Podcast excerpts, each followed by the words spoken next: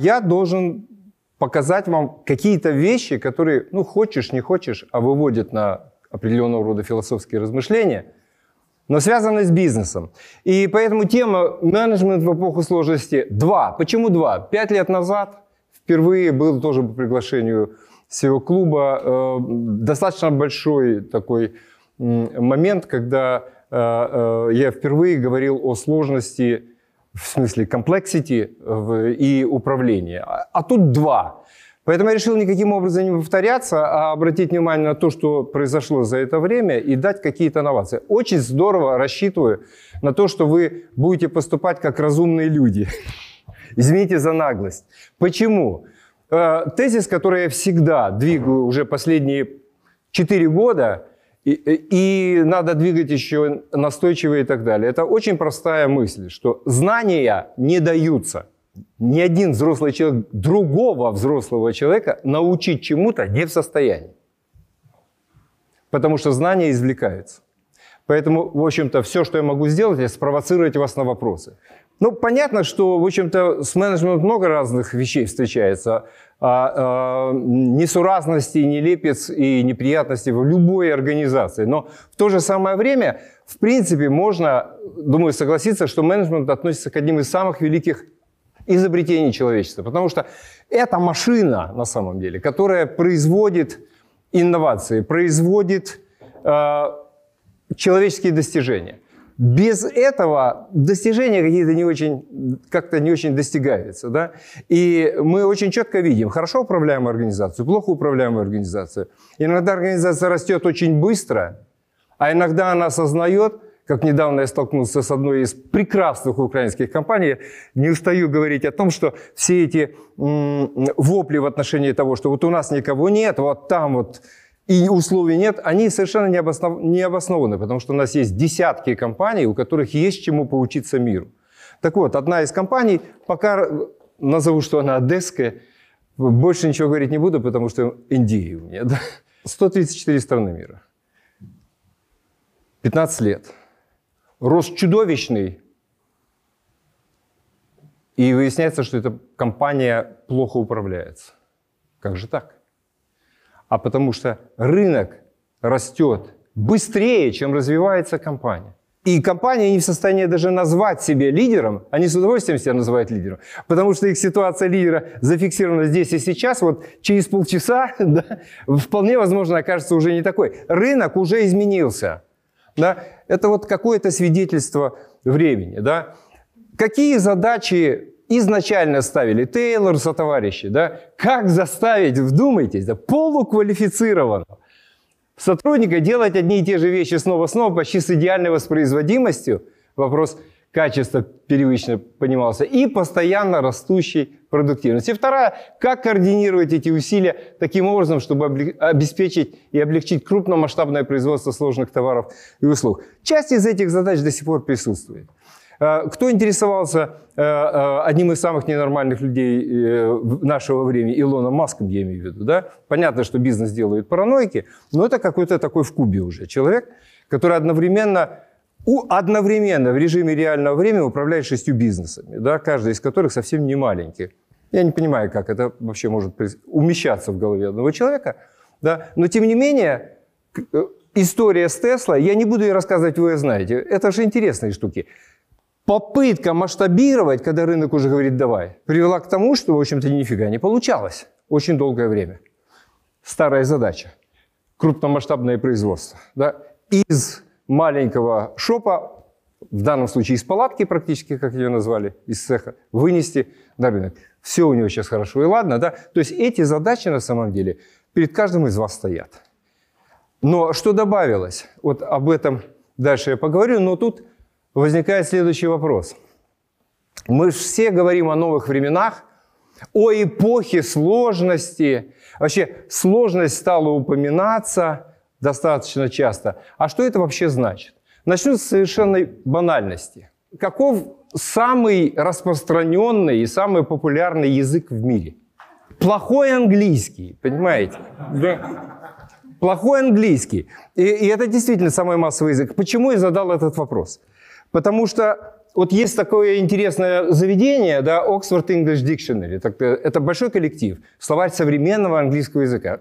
Они сделали очень любопытную штуку. Они ежегодно, ежегодно, по результатам года, отслеживая то, что происходит в мире, выбирают, исследуя слово года. Вот то, что не просто новое появилось, то это не как биологи паразита нового нашли, и в общем-то, получает человек какую-то премию признание у коллег. Нет, они выясняют наиболее важное, общеупотребимое, вошедшее в обиход, ставшее массовым слово. И именно поэтому я начал с этого. Да?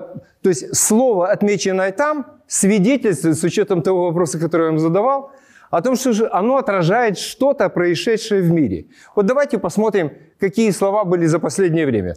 Ну, например, 16 год, пост-truth, постправда. Не буду объяснять, многие знают, кто, кто-то интересовался, кто-то сейчас интересуется.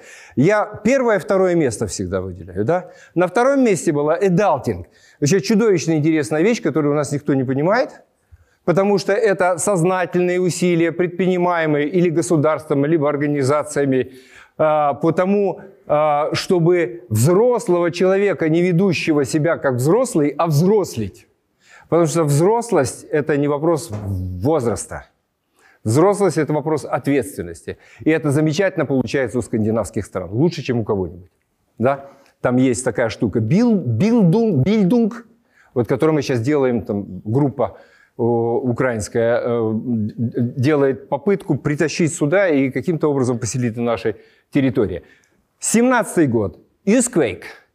Э, это не землетрясение earthquake, а вот это такое трясение, вызванное молодежными движениями. Да? Соответственно, второе – антифа. Любимое слово лучшего друга американских рабочих, э, господина Дональда Трампа. Да? 18 год. Toxic – токсичный, токсичный человек, токсичные отношения, токсично, объяснять не надо. А на втором месте уже теперь вошедшее, вошедшее в профессиональный вокабуляр наших специалистов, да, газлайтинг, систематическое умолчание фактической информации или предоставление фальшивой информации жертве, чтобы заставить ее усомниться в собственном восприятии. Но это факт. Да, самое простое – буллинг в школьный. На 19 год, подбираемся все ближе. Climate emergency, такая себе климатическая авария. И естественно, что на втором месте climate action, и это, скажем, странная, на самом деле очень знаковая девочка Грета Тунберг. Но интереснее всего прошлый год. За этот год ничего нет, ждем в 2002 году. Да? 2022. Потому что это где-то январь-февраль подводятся итоги. Но что произошло в прошлом году? Unprecedented, это не слово. Это просто констатация комиссии вот этой большого коллектива неспособности назначить одно второе слово. Потому что за один год появилось неслыханное количество новых понятий, которые все мы теперь понимаем. Начиная, например, с слова, претерпевшего тройную эволюцию за прошлый год. Год назад там, с начала марта, люди, которые отказывались носить маски и не признавали существование вируса, назывались ковид-оптимистами. К середине года это название было трансформировано в ковид-диссидентов, ну а к концу мир стал их называть ковидиотами. Да? Антимаскер, да? локдаун объяснять нигде в мире теперь не надо. Это только кусочек маленький, связанный с вирусом, да? которого никто не ждал, оказывается, кроме Билла Гейтса. Да? А Black Lives Matter, порожденный громадный пучок понятий, которые к нам, конечно, сложнее приходят, но приходят. Для меня, например, совершенно удивительно, что, например, вопросы diversity, которые раньше мы говорили, ну, это у ненормальных американцев, у которых там политкорректность и прочие ругательные слова, для нас. Нет, простите, уже у нас и в полный рост. Вопросы разнообразия, там, diversity есть, да, cancel culture, так называемый, Brexit, который в разных модификациях теперь экзита существует, да, антропауза, новая совершенно вещь, которую можно было только теоретически предсказать, стала реальностью. То есть пока человечество заткнулось маской и село на локдауне по домам, природа-то, оказывается, вздохнула и сказала, боже ж ты ж мой. Потому что начало все, как ни странно, за короткий период времени, да, Вдруг опять там зеленеть, чего-то там бегать, стучать копытами и так далее. Да? И это за один год. Оказывается, словарь очень хорошо отражает реалии жизни. Ну, теперь вот это я не собираюсь вам объяснять, потому что в противном случае вы меня выгоните сразу. Это сейчас звучит изо всех абсолютно утюгов, да? Мир изменяется быстро, масштабно, будущее невозможно предсказать, все имеет множество неясных причин, все имеет множество возможных решений. Это я просто своими словами пересказал суть того, что вам уже надоело. Это называется ВУКа. Да, но я не, не собираюсь в очередной раз вот на этом ездить. Знаете почему? Потому что есть удивительный совершенно феномен. То, что становится популярным и массовым, означает, что это понятие, скорее всего, потеряло актуальность. И вот ВУКа уже, в принципе, мы можем по ней отходную сыграть. Потому что the next normal is no normal. Вот нет нормального уже больше. А что же тогда появляется? То есть ВУКа не актуальна. ВУКа потеряла описательную ценность. Она не отражает реалии того, что произошло. Давайте посмотрим. Ну, например, изменчивость, да, вот это самое volatility, первая буква, стала разрушением. Она вот в крайнюю форму превратилась. Мир треснул, он стал хрупким. Вот то, о чем писал, ну, применительно к практике, применительно к организации Талеб, сейчас мы можем, в общем, целиком к миру адресовать, да? Люди чувствуют не неопределенность, не uncertainty, да? а то, что называется сейчас anxiety. Да? Они anxious стали. Раздраженные они от этого. Боже мой, слушайте, что может быть глупее? О глупости, я надеюсь, мы сегодня поговорим еще. Да? Что может быть глупее тысячной толпы, которая протестует против ковида? Вот как-то даже у меня это в голове не помещается. Ну, ну протестуют люди, да? Берлин штурмует, штурмуют, казалось бы, там, где вот информация есть, то вот, ну, не, не ленись, просто вот пальчиком коснись, она тебе э, откуда угодно вылезет, и вот разложено будет так, сяк. Э, э, это же не Россия. Да, все стало уже не просто сложным, там комплекс, да, все стало частью систем с нелинейной логикой. Я немножко дальше об этом скажу. То есть non-linear, вот эта нелинейность, отсутствие логической последовательности, присутствие там в фазе логики, того, что практически невозможно предсказать, стало нормой. Последнее. То, что было многозначным, ambiguous, да, вот мы по ВУКе прошлись, стало просто непостижимым. И мы признаем уже, да, мы этого не поймем. Точно так же, как мы не в состоянии, в принципе, прогнозировать будущее. Вот ваши стратегические горизонты, они сдвинулись? Скажите, пожалуйста. Мы же спокойно не так давно говорили, ну что ж, мы планчик на 10 лет сделаем. Мы мыслим далекими горизонтами. Стоп, простите, для меня шоком было, что даже не IT сейчас является самой динамичной отраслью здесь у нас, а швейная отрасль. Их цикл это даже не год, это, это полгода. Полгода, за который все должно произойти, понимаете? В маленьком предприятии где-нибудь в окрестностях там, э, Хмельницка есть должность трендвотчера. Не от хорошей жизни. Вока превратилась в бане. Но я лично вот посмотрел на вот это и сказал себе, бридл, мы как-то не очень хорошо понимаем вот эту ломкость. А вот fragility, да, вот замечательно. Но если мы поставим сюда F, то получится вообще замечательно, иронично, funny. Мир стал такой себе фани, что плакать иногда хочется. Что ощутил бизнес на этом фоне? Прежние бенчмарки вообще в принципе больше не подходят. Они надежность утратили. Мы вот выбираем идеал, к которому нужно стремиться.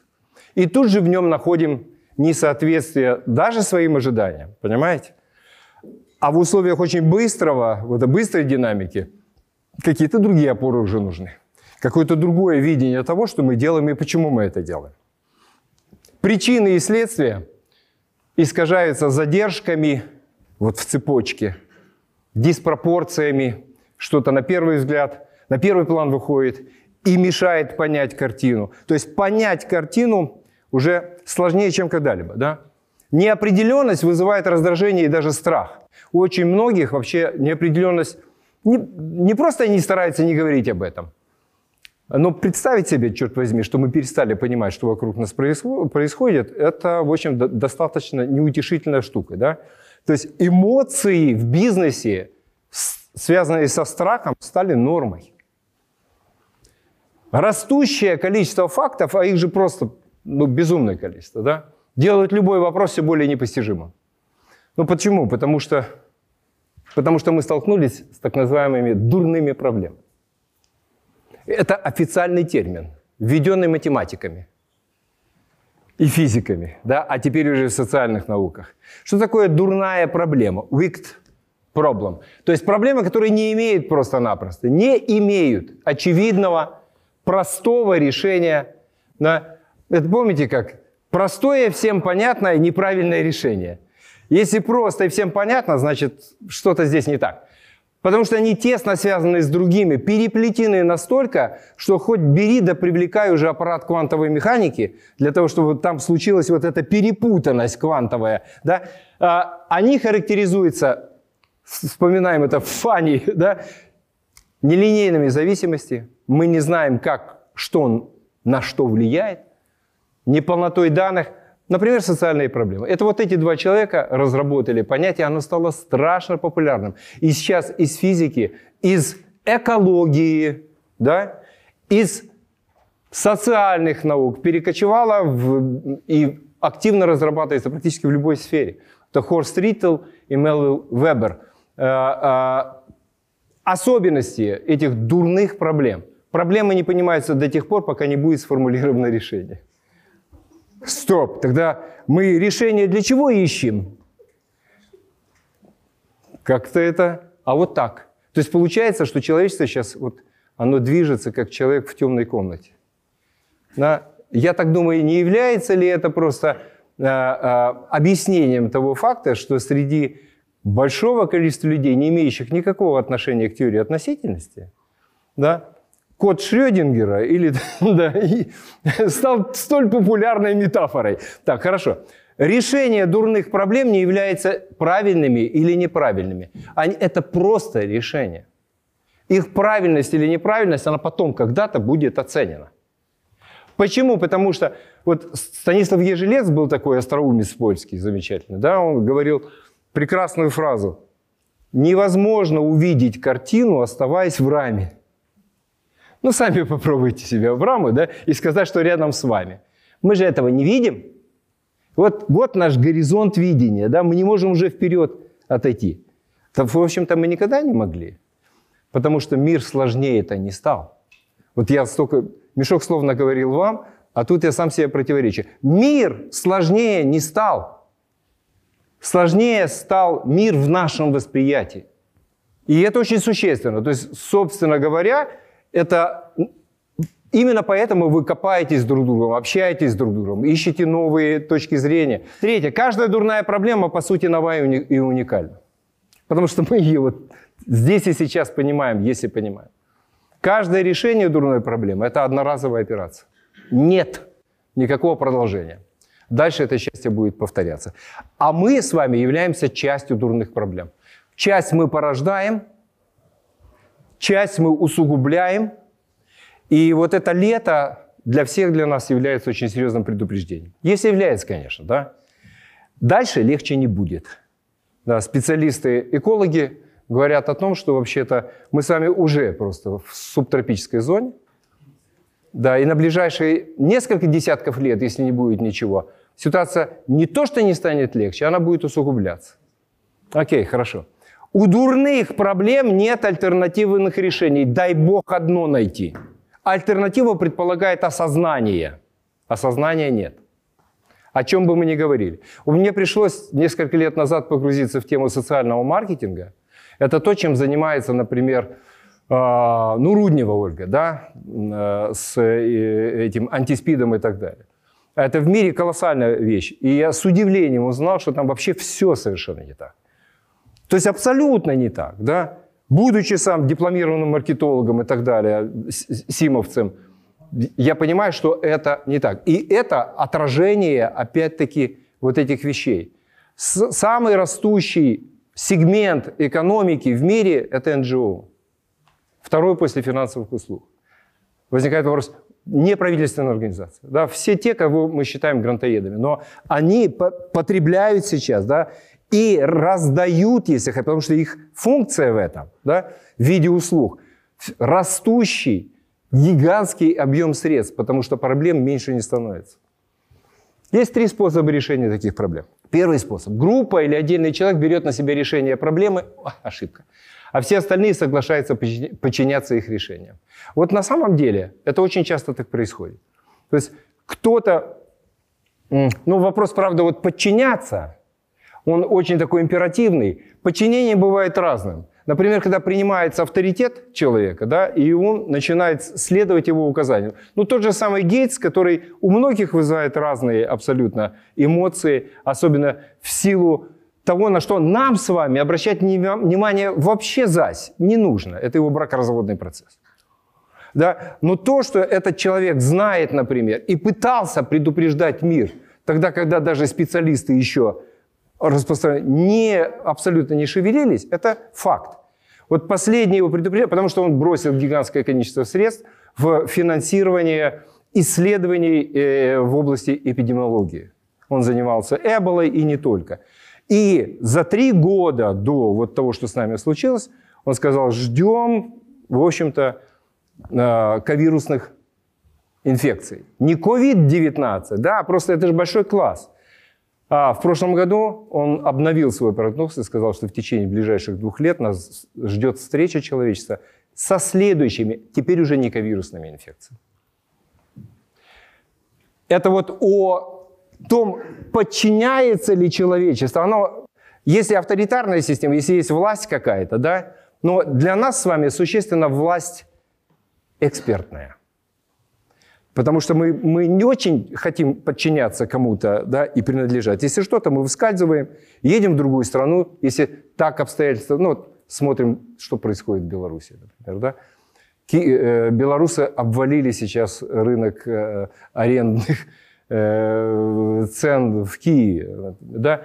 Второй способ – это конкуренция, в которой вы принимаете участие. Да? То есть Стейкхолдеры ищут власти, влияние и доли на рынке беспроигрышным для себя способом. Помните, пожалуйста, о механизме конкуренции Красной Королевы, если вы слышали. Если нет, Вилл Барнетт, такой эволюционист-биолог, который сделал очень много для экономики.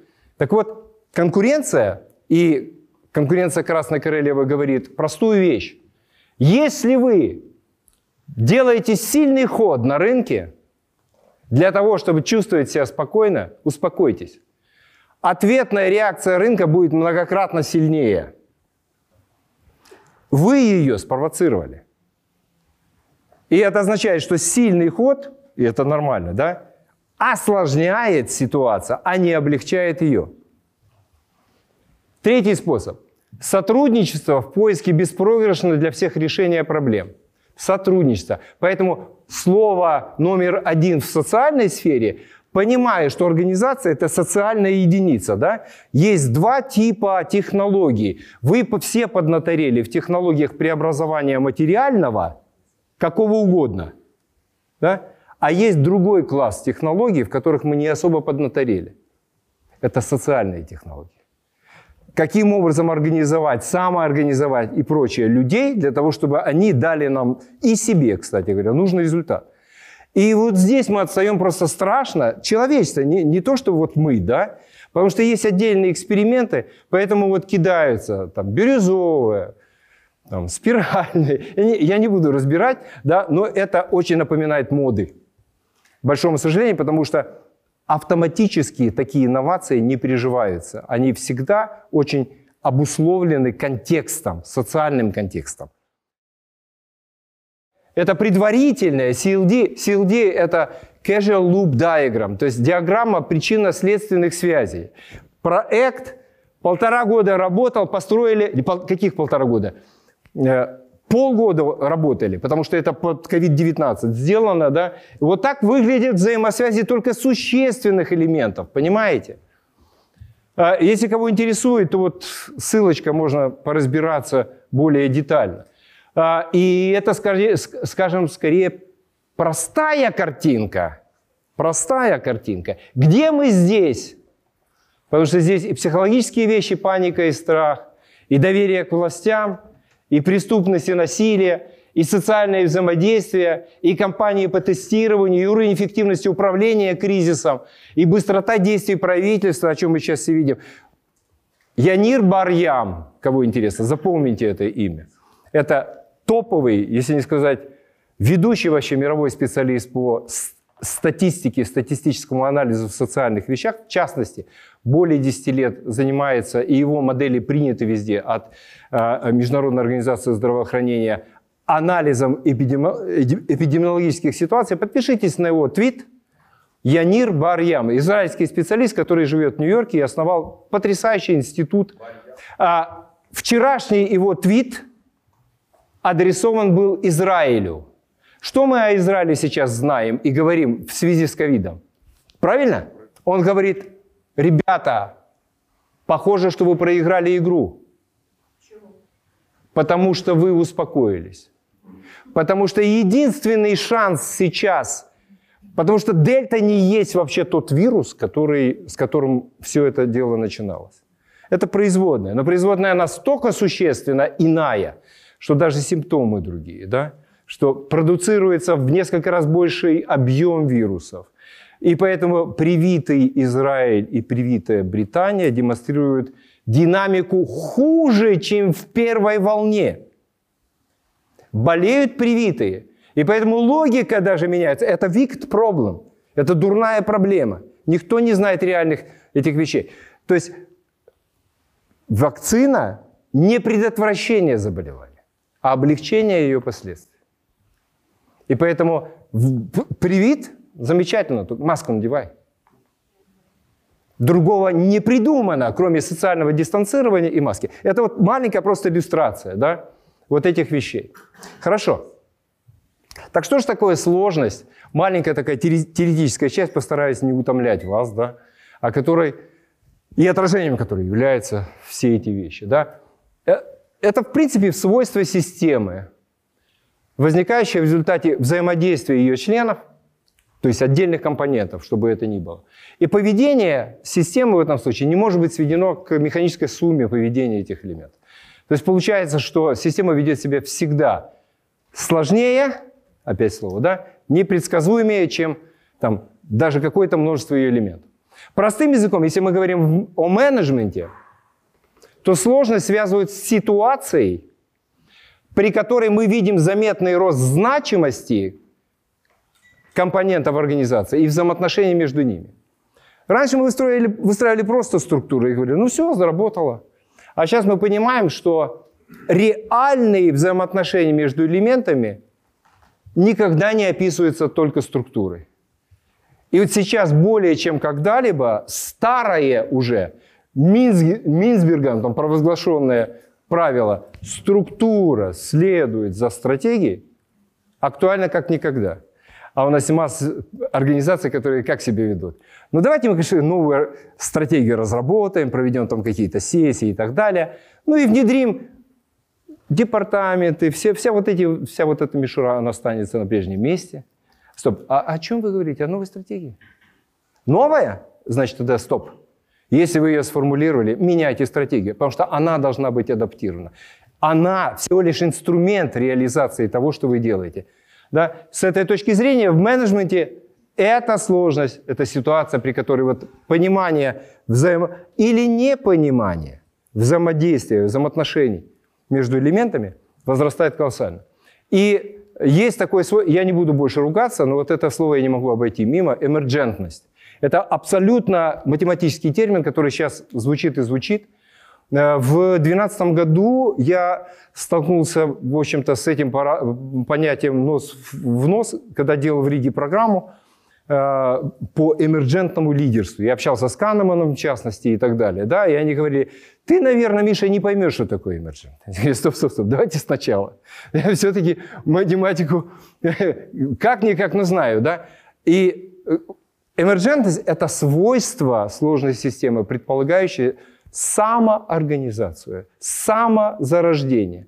Вот теперь себе представьте, что ваша система, а чем больше она, тем большей степени, обладает свойством эмерджентности. Значит, в этом случае обязательно заводятся непредусмотренные вами лидеры, обязательно заводится поведение, которое вами не санкционировано. Люди стремятся формировать сами какие-то вещи, да? И вы не успеваете сами своими командами управлять в этой постоянно изменяющей среде. Да, в общем-то, и не надо.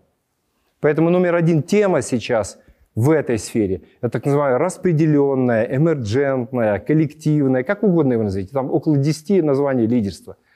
Когда лидер – это не тот, кто на белом коне, а это вообще не человек. Да. Не, ну так это правильно. Это, это процесс. Я более точно. Это процесс. Это, это конь, который везет, понимаете, всех. Хорошая метафора. А, это процесс, который должен просто случаться в организации в той точке, где это нужно организации, в то время, когда это нужно организации. Как это обеспечивать? Вот на эту тему сейчас морочит себе голову очень большое количество людей. Да? Так вот, основные свойства сложных систем. Я, я не буду глубоко, но вот это очень важное для понимания. Их нельзя понять за счет упрощения. Я сам грешил, честно говоря, очень долго, пока, пока не дошло. А, а, тем, что говорил, что единственный способ борьбы со сложностью – это упрощение. Но на самом деле, а что же нам еще остается? Да? Мы же вообще и понимаем только тогда, какую-то модельку себе сделали. Выбрали там ключевые факторы, как-то их связали, объяснили себе. А оно, в общем-то, как-то не лепится. Да? Да? То есть разделение системы на части ее убивает. Поэтому вот стишок вам. Да? Был такой совершенно замечательный поэт, да, Вильям Уотсворс.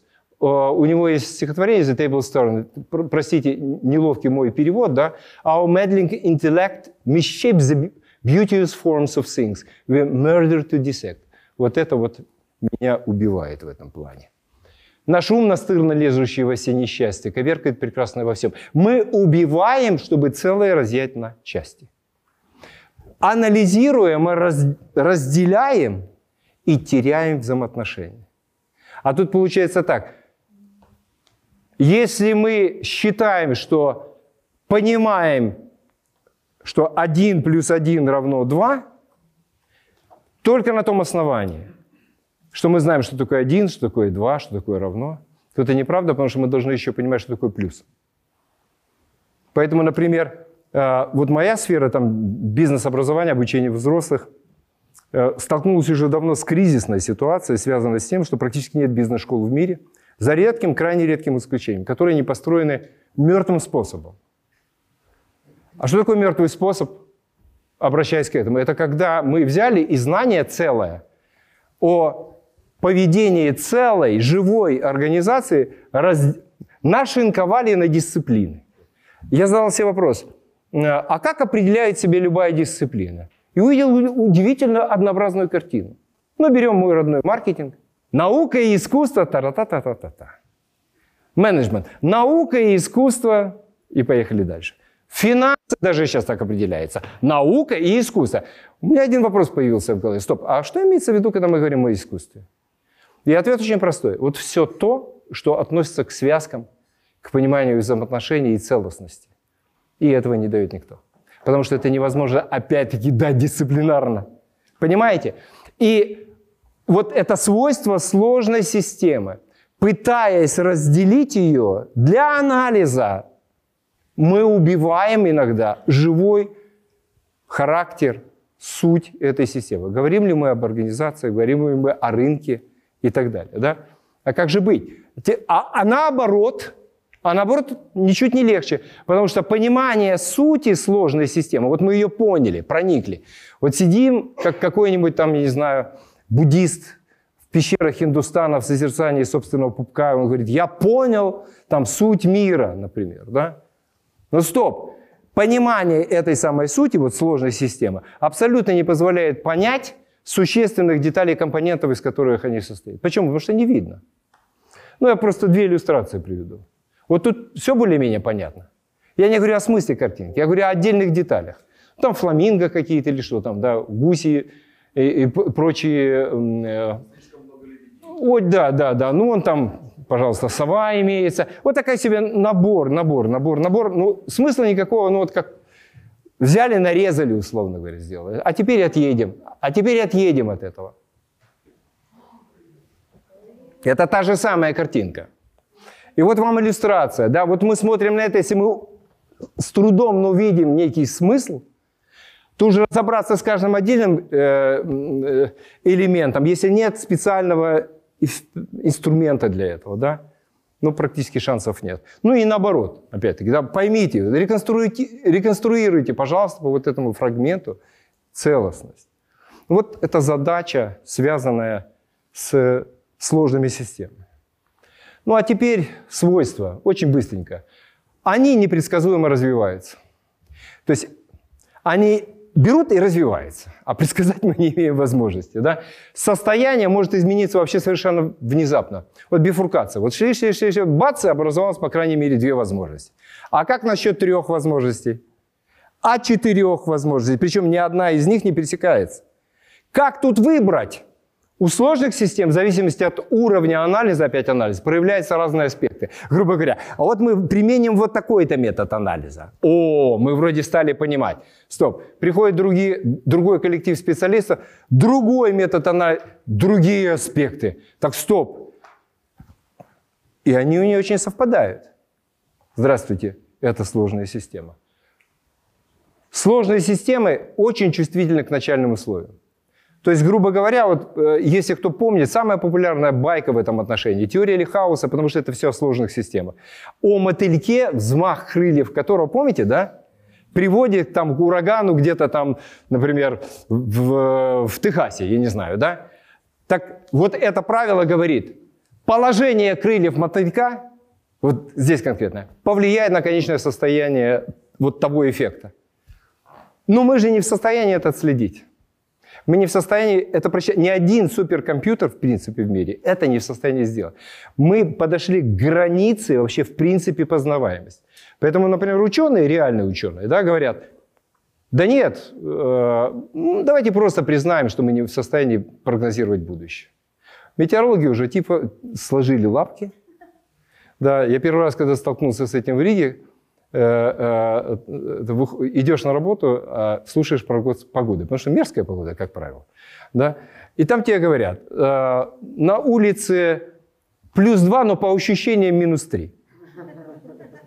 Ну, вот где-то так, да? Хорошо. Сложные системы отличаются способностью к самоорганизации. Вот для нас это самое главное. То есть, грубо говоря, если мы признаем, что есть сложная система, а у нее есть, для нее это естественно, свойство самоорганизации, этому не надо мешать, это надо использовать. Да, потому что, э, ну как это, первое правило э, интернета, спроси сеть, она знает. А мы все задаем вопросы сами себе. А на переднем крае борьбы с потребителем немножко другие люди. Их может быть достаточно много. Вот возникает вопрос, вот есть разрывы, например, да, в, не просто в циркуляции информации, потому что дальше будет вопрос не в знании. Сейчас пояснять ничего не буду, поясню немножко позже. Ну и, конечно, для сложной системы характерна траектория, эволюция, динамика, причем эти вещи редко с собой взаимосвязаны. Какая странная ситуация получается. Важные аспекты сложности для, просто для бизнес-организации. Отношения персонала. Помните правило Велч, Джек Велч легендарный, как говорил, сейчас только начинает доходить до нас. Да? Что hire for attitude, train for skill. То есть к вам приходит большой, громадный по уровню, по значимости специалист с отвратительным отношением к работе. Или приходит человек, который горит – демонстрирует правильное отношение к работе, но он не такой большой специалист. По Велчу, я, например, с этим согласен, вы, я не знаю, а, первый случай безнадежен. Даже так, да. А во втором случае у нас есть надежда на то, что мы действительно поставили на правильного коня, пользуясь этой метафорой, да, и он сделает свою работу. Организационная среда сама по себе, сколько разговоров по там, культуре организационной. Для меня вот бенчмарком нашим является кидайте в меня чем угодно, просьба только не стульями, это больно. Да, а, из того, что я видел, то, что делает Игорь Гуменный, уникально абсолютно. в такой вот странной большой компании, гуменной UBCG. Это стая. Это стая, которая совершенно нетрадиционными, ими придуманными методами построена, ведет себя как, как стая. Э, я очень... Ну, вы, Игоря, знаете, я думаю, есть возможность если будет возможность проникнуть к нему в этот загашник, ой, не упустите эту возможность. Потому что там очень быстро, когда лезешь со своими какими-то аналитическими советами, понимаешь, что это ты дурак, и лучше тебе заткнуться. Что суть в другом. И она очень хорошо ими капитализируется на самом деле, да? Результаты они демонстрируют очень хорошо. Затем, вот эта вещь, которую не любит ни один менеджер. На самом деле, да? Мотивация. Но мы же, конечно, не хотим просто мотивации. Маленькая деталь. А мы же привыкли к тому, что есть мотивация позитивная и негативная. Например, да? Как и фидбэк, позитивный и негативный. В таких гигантских компаниях, как, например, CRH, это ведущий глобальный бизнес цементный, где сейчас там происходит не в этом бизнесе, в отрасли. Э, для нас знаковые события – не знаю, следили вы или нет, две недели назад произошла вообще чудовищная, в принципе, вещь. Единственный цементный бизнес в Швеции, на который завязаны все их инфраструктурные проекты, все, тоннели там и так далее, закрыт решением суда. Фирма цемента, часть Хайд, Хайдельберг цемент, закрыт из-за влияния на, эконом... на экологию. Из-за потому что цементная отрасль номер один вообще, в принципе, по выбросам СО2 и так далее.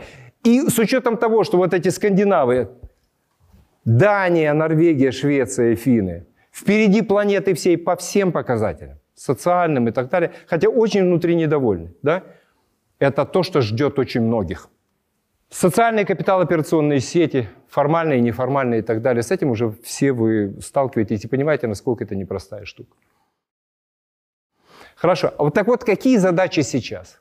Вот Гэри Хэммл, я немножко вперед забегу, вот этот вот ныне живущий громадный человек из оставшихся классиков, скажем, тех, кто не читал его «Competing for the Future» да, с Прохладом, прочитайте, книга мало что потеряла. Да, они сформулировали, сейчас у него есть, да, поясню немножко. Вот эта штука MIX, да, это Management Innovations Exchange. Ресурс и инициатива, не имеющая аналога никакого, где громадное количество людей – работает для того, чтобы попытаться ухватить живую практику и препарировать ее. Да? Вот они сформулировали пять, а если посчитать все внутри, пять групп, 25 амбициозных задач новых. Две первых вы помните, да, их называл. Починить душу бизнеса. Это их формулировка. Сосредоточить менеджмент на высшей цели. Ну, понятно, что бесцельная работа – это работа в никуда. И это очень хорошо чувствуется. Внедрить дух гражданина. Это то, чего не хватает просто очень здорово. Да? Вот этот ответственный responsible citizen. А когда responsible citizen организация, да, и сообщество, гуманизировать язык бизнеса, мы говорим на, вот, на bad English, да? Раскрыть человеческие возможности, вторая группа. Почему? Потому что знаний у организации нет. Знание кодифицировано, мертво. Знание живет в голове человека. Человек уволился с предприятия, ушел, что-то с ним случилось. Часть знаний организации с ним ушла. И это неизбежно абсолютно. Потому что знание – это не факт. Знание, на самом деле, то, к которому мы стремимся, теперь уже иду к тому, что объявил заранее, это понимание. Оно глубоко индивидуально. Да? Так вот, увеличить доверие, уменьшить страх. Задача переизобрести средства контроля. Э, два года назад, в общем-то, все очень здорово испугались, потому что э, эм, Шошанна Зубов, есть такая профессорица э, в Гарварде, издала книгу «Капитализм наблюдения», да, surveillance, надзора даже точнее, да, капитализм, где очень доказательно и не только на китайских примерах показала, в общем-то, какие могут быть негативные последствия вот всех этих камер на улицах, которым мы очень рады, потому что они увеличивают нашу безопасность и так далее. Да? Так вот, средства контроля, они должны быть переизобретены, чтобы убрать конфликт. И никто пока не понимает, как это сделать. Сформировать сообщество увлеченных людей. Но об этом все мечтают. Черт побери, чтобы моя команда вообще с горящими глазами и не спрашивая меня, да, Я бы этого тоже очень хотел. Развивать воображение, потому что вот без воображения как-то очень тяжело. Воспользоваться преимуществами разнообразия, diversity. Это не мешающий фактор. Это то, что дает некую возможность. Мы все должны быть готовы к тому, что климатические изменения, как ни странно, туда, очень быстро приведут, изменят этнический характер нашей страны в силу э, климатических мигрантов. Значит, здравствуйте. От узбеков, таджиков, бангладешцев, пакистанцев, африканцы и так уже... Я вот живу на Поздняках, так там, в общем-то, ну, Африка в полный рост уже, и, да, и так далее, да. И это будет не на улицах только, это мы будем их принимать на работу, понимаете? И это diversity, это иная культура, или вы с ней будете бороться, или вы будете ее использовать во благо. Это вопрос. Воспользоваться преимуществом, разобрать, убрать работу с работы. Это их формулировка. То есть, грубо говоря, ну, знаете, заниматься тем, что, от, от чего тебе не прет, да, что тебе не доставляет удовольствия, это вообще неэтично. А если представим себе, что кто-то вот за галстук себе тащит, а вот когда это что-то, чем мы увлечены, ну это же просто великолепная штука, но это другие технологии. Мы должны понимать, что это социальные технологии, о которых я говорил, да? То есть они запускаются, ими управляют, да? Третья группа – содействие стратегическому обновлению. Очень важная штука. Направить процессы снизу вверх и снаружи внутрь. Это знаете вы все и занимаетесь этим ежедневно. Уверен просто, да? Нет ни одной стратегической сессии, где бы эти вопросы не обсуждались и не пытались найти решение для этого. Чаще и дешевле экспериментировать. Теперь очень важная вещь, очень быстро постараюсь сказать. Прошлый раз краткое содержание предыдущих 100 серий. Да? Пять лет назад я вам рассказывал о модели Дэйва Сноудена. Я не собираюсь сейчас это делать. не, не пугайтесь. Да? Куневин. За это время э, это его движение Cognitive Age превратилось в значимый глобальный феномен. А что сделал Дэйв? Э, бывший директор по knowledge management IBM, напомню, да? А сейчас ведущий спец в мире по анализу контекста. Он сказал, вот все то, что мы говорим, все решения и так далее, ошибки мы совершаем чаще всего по одной простой причине. Мы удручающе однообразно принимаем решения. А мы должны принимать решения в соответствии с контекстом, потому что механизм другой. Вот здесь написано экспериментировать. Это как раз для сложных контекстов. Потому что в условиях понятных контекстов работает инструкция. В условиях осложненных, где знают специалисты. Что мы делаем? Нанимаем специалиста, приглашаем специалиста. Он при, применяет свой загадочный для нас алгоритм и говорит, вот, методы анализа показали, действуйте вот так. Мы говорим, я действуем, получаем результат. Хорошо?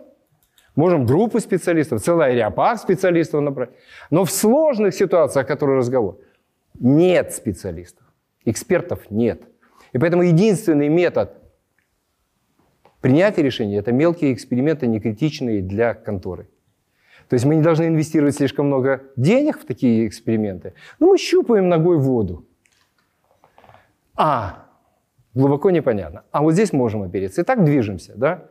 И все планирование, вот это, слушайте, свыше ста лет весь менеджмент был построен на планировании на понимании планирования, на методах планирования. А сейчас под планированием понимается первое, постановка целей, и очень часто этого вполне достаточно. С учетом меняющейся ситуации. А второе – это планирование экспериментов. Вот современное понимание в таких условиях. Да? Дальше. Создавать внутренние рынки для наличных денег, талантов и идей. И поэтому на первое место вылезают такие вещи, как внутренний предприниматель, да? который готов рискнуть вашими деньгами, но не своими но в ваших условиях.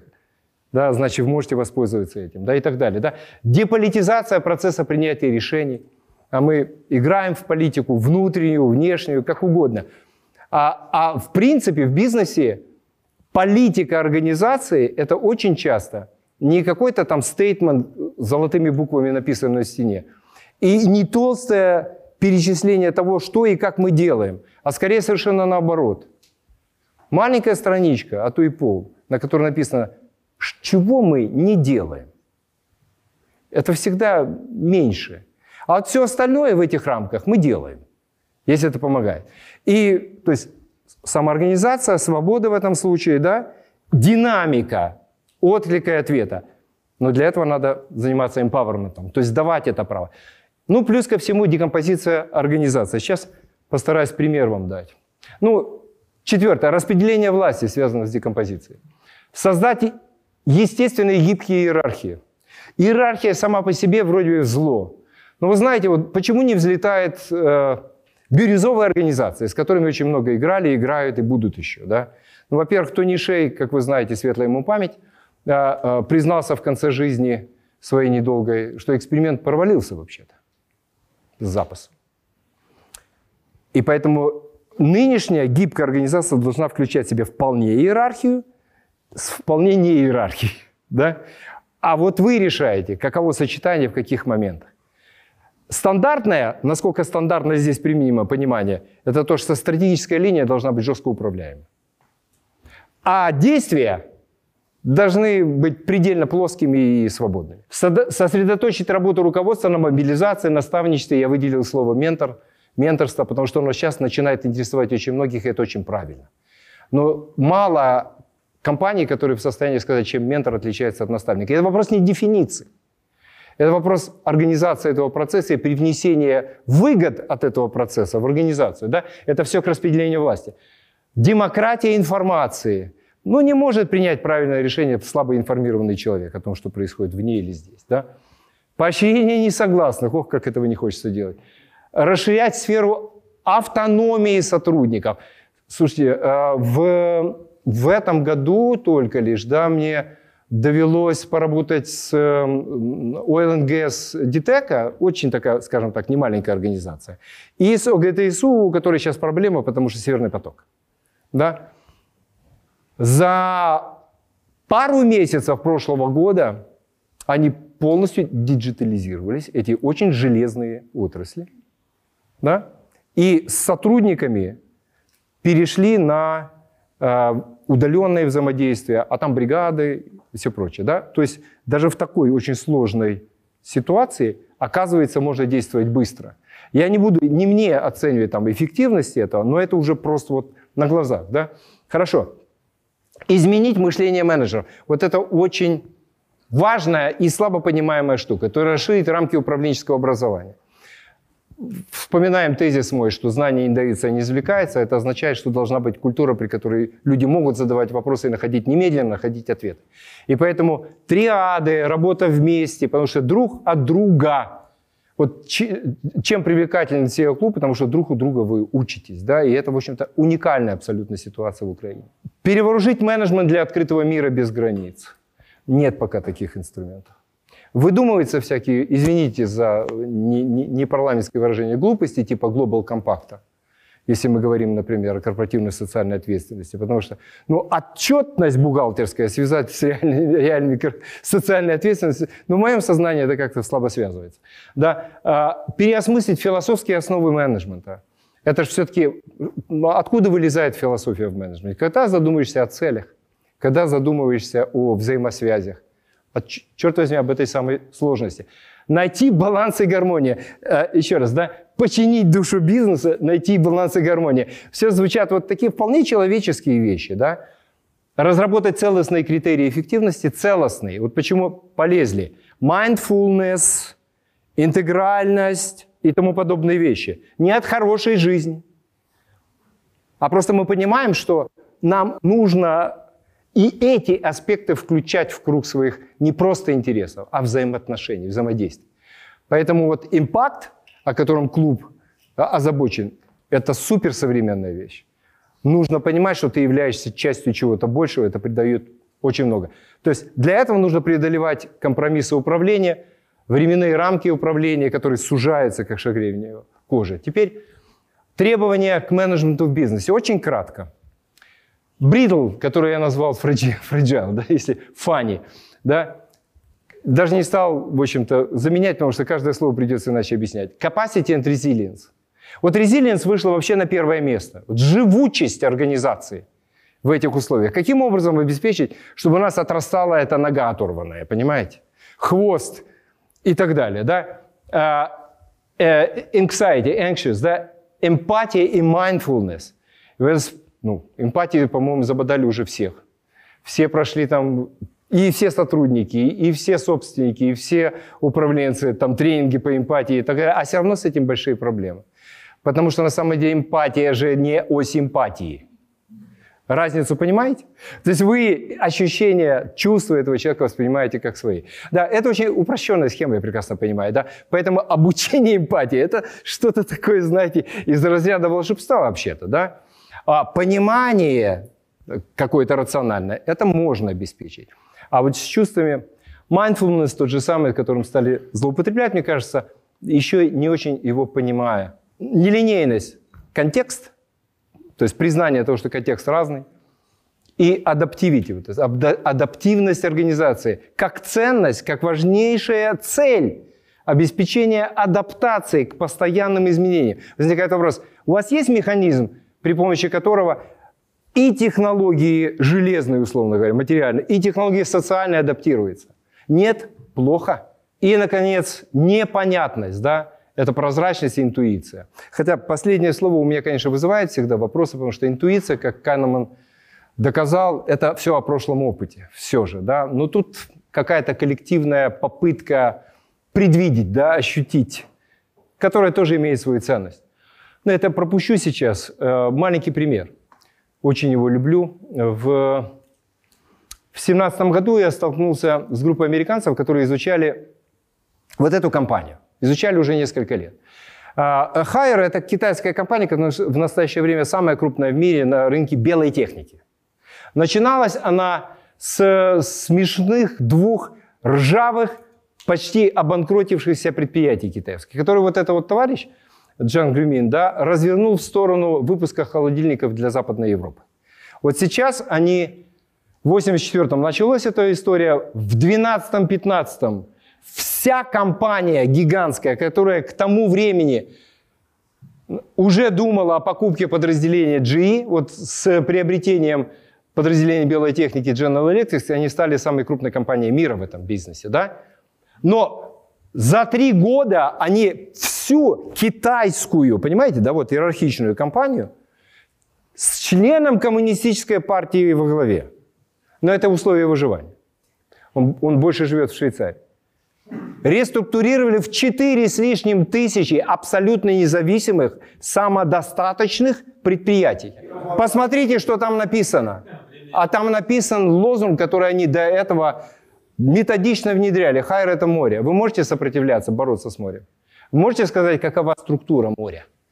А море может разрушить берега? Вот это так, китайцы же не такие, да? Ну, смотрите, какая еще вещь. Ну, конечно, мы можем найти массу вот этих пятен и сказать, ну, впереди у них смерть. Ну, у меня к вам очень оптимистический месседж.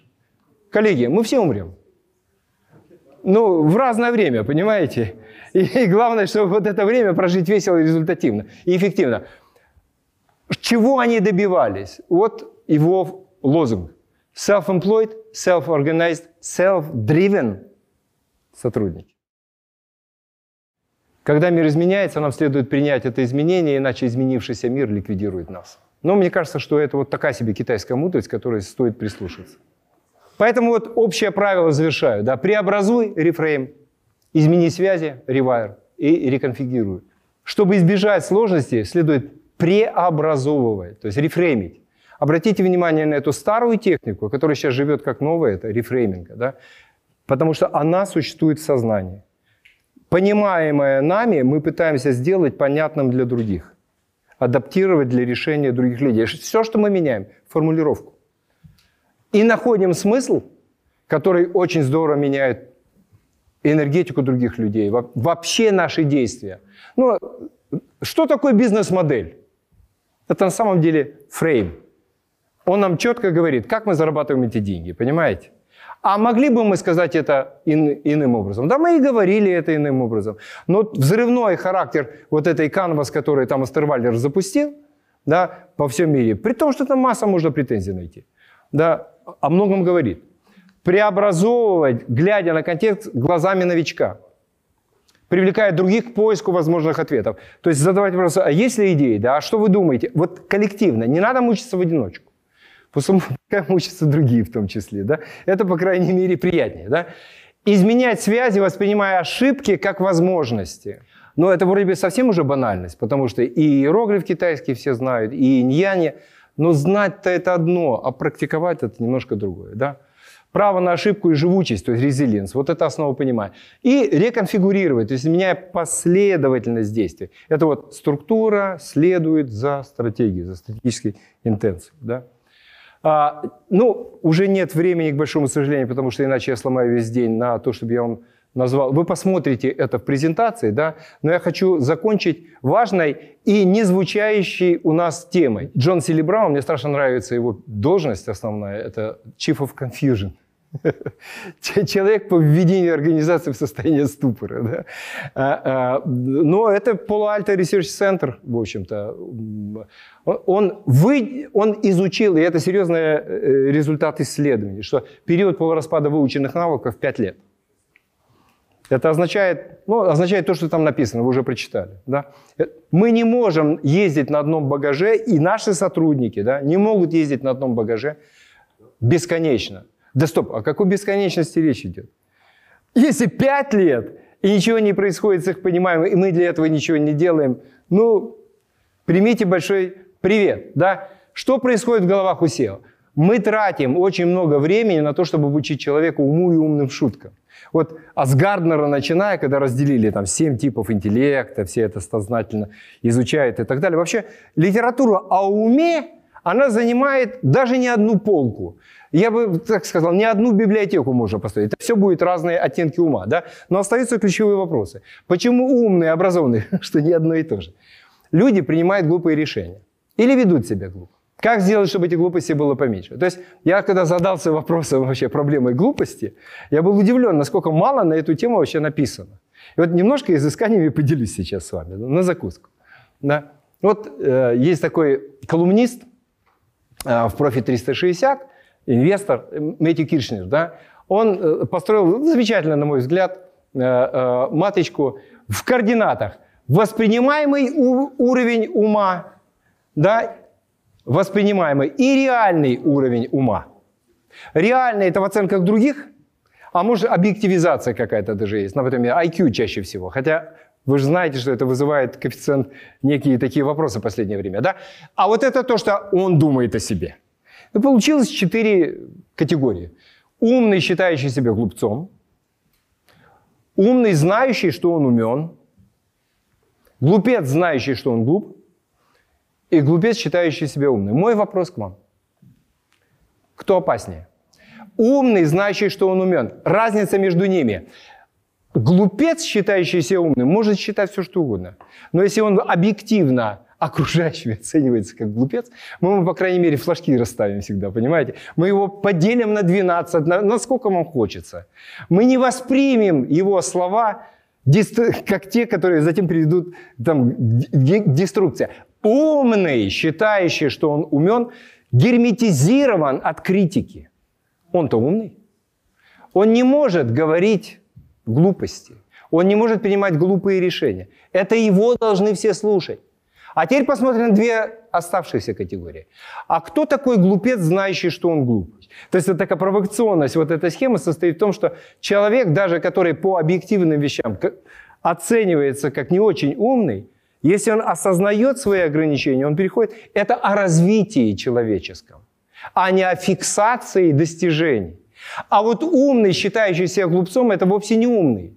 Это другая категория. Это мудрый человек. Сократ еще говорил, я знаю, что я не знаю. А вы там стойков читаете ведь, да?